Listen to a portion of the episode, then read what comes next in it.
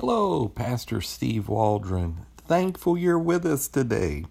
We're going to be looking at one of the most famous battles and extremely famous city of archaeology, and not just biblical archaeology, found in the ancient Near East, that convergence of uh, Europe and Asia and Africa.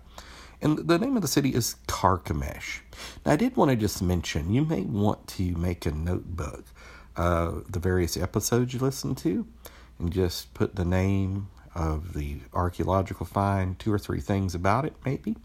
And uh, it won't take you but a few weeks, and you'll have an incredible arsenal of evidence for the Christian faith.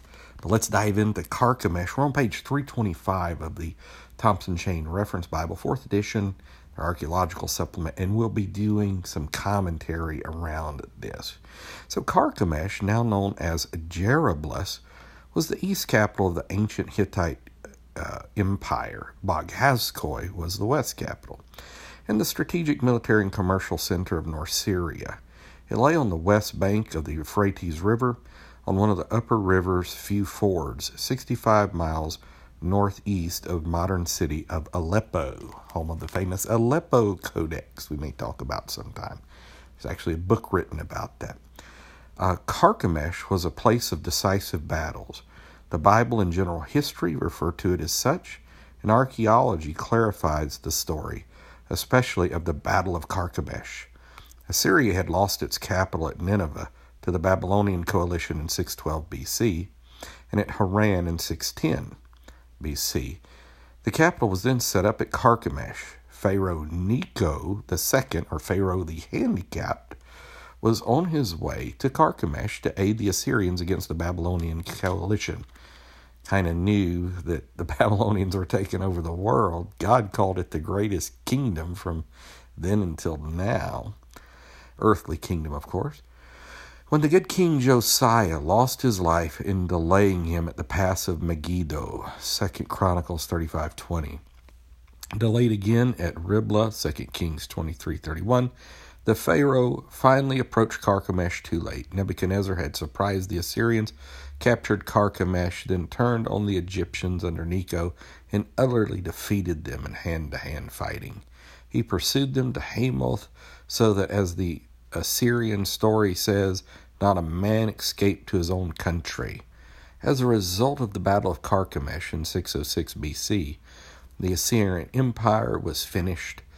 Egypt was reduced to a second-rate power, and Babylonian Babylonia gained the ascendancy throughout the Middle East.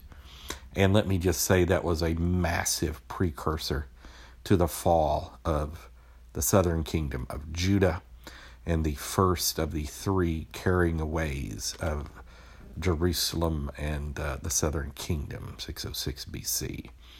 The site was excavated during 1912 to 14 by Sir Leonard Woolley, right before World War I. Leonard Woolley is one of the most famous names of biblical archaeology. And T.E. Lawrence, known as Lawrence of Arabia, was there as well for the British Museum. They found substantial remains of a powerful city with forts, palaces, temples, marketplaces, and a great wall sculptured with a procession of warriors and the king and crown prince celebrating a great victory. Many objects were found and numerous inscriptions in a script which baffled archaeologists and linguists until the recent partial breakthrough. The discoveries gave realism and clarification to biblical and other historical accounts.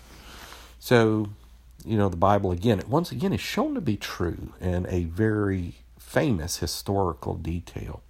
And it played a, a massive role in world history because this really allowed the rise of Babylon, which again, God Himself called the greatest kingdom from that time until the end of the world.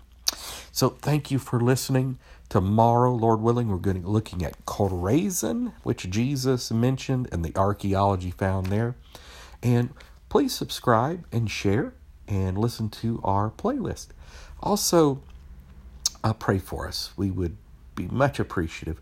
And I do want to emphasize please go through the playlist, a lot of information there, and share with your friends.